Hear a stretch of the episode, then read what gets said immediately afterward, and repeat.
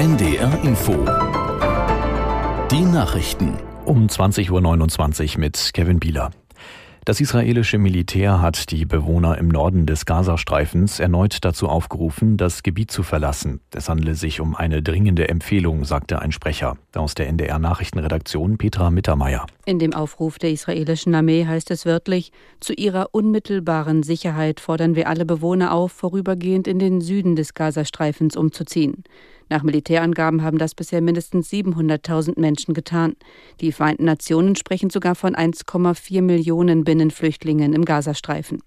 Heute hatte Israel den Einsatz von Bodentruppen im Norden des Gebietes ausgeweitet. Verteidigungsminister Galant sprach von einer neuen Phase im Krieg gegen die Hamas. Bei einer pro-palästinensischen Kundgebung in Istanbul hat der türkische Präsident Erdogan westlichen Staaten vorgeworfen, die Hauptschuld an der Eskalation in Nahost zu tragen. Erdogan sagte, wenn der Westen einen neuen Kreuzzug gegen die islamische Welt beginnen wolle, müsse er mit der Türkei rechnen. Aus Istanbul Susanne Göst-Güsten. Jedes Land habe das Recht auf Selbstverteidigung, sagte Erdogan über Israel. Was im Gazastreifen geschehe, gehe aber weit darüber hinaus. Es sei ein Massaker, sagte der türkische Präsident wörtlich, und dieses Massaker sei das Werk des Westens.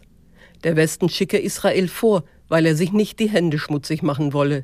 Der Westen habe Krokodilstränen über zivile Opfer des Krieges zwischen der Ukraine und Russland vergossen, schaue nun aber schweigend zu, wie tausende unschuldige Kinder getötet würden, sagte er. Die Bundeswehr hat inzwischen mehr als 1000 Soldaten in den Nahen Osten verlegt. Sie sind größtenteils auf Zypern in Bereitschaft. Bei Bedarf sollen sie helfen, deutsche Staatsbürger aus der Krisenregion zu bringen.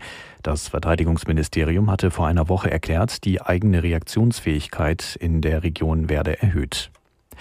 Niedersachsen sieht Deutschland schlecht gerüstet, um sich gegen russische Desinformation zu schützen. Landesinnenministerin Behrens sagte der Welt am Sonntag, man stehe fast völlig blank da. Die russischen Desinformationskampagnen hätten das Potenzial, die demokratische Grundordnung zu untergraben. Bund und Länder müssten mehr tun und schnell Gegenmaßnahmen ergreifen, betonte die SPD-Politikerin. Bundesinnenministerin Faeser will Anfang Dezember einen Aktionsplan gegen Trollattacken vorlegen.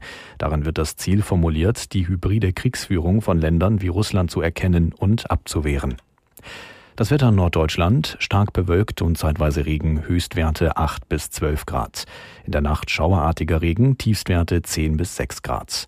Morgen zunächst dicht bewölkt und Schauer, später längere trockene Abschnitte und etwas Sonne, 13 bis 16 Grad, an der Nordsee stürmische Böen. Die weiteren Aussichten, am Montag wolkig und Regen möglich, 13 bis 15 Grad. Das waren die Nachrichten.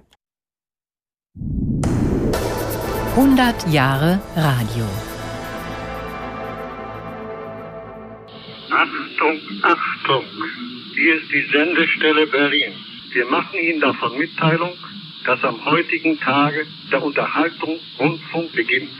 Die Benutzung ist genehmigungspflichtig. Genehmigungspflichtige Unterhaltung.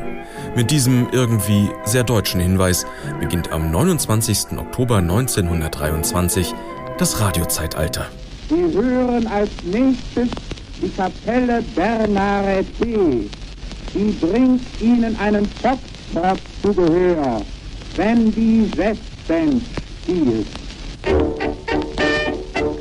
Ein paar Monate später startet der erste norddeutsche Sender, die NORAG. Heute, am 2. Mai 1924, spreche ich aus den Senderräumen der NORAG in der Binderstraße zum ersten Male offiziell zu unseren 896 zahlenden Hörern und zu den ungezählten Schwarzhörern, die ungeduldig darauf warten, ihren Obolus zahlen zu können. Die NORAG, das steht für Nordische Rundfunk AG, sendet von Hamburg aus. Sie ist auch für Mecklenburg-Schwerin und Mecklenburg-Strelitz zuständig. Meine lieben kleinen und großen Freunde,